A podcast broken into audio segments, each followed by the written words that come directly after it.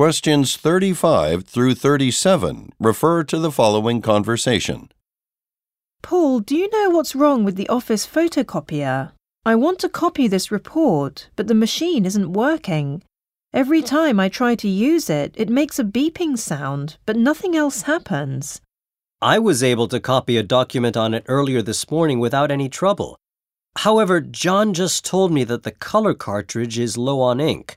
If you're trying to make color copies, that could be the issue. Actually, I am.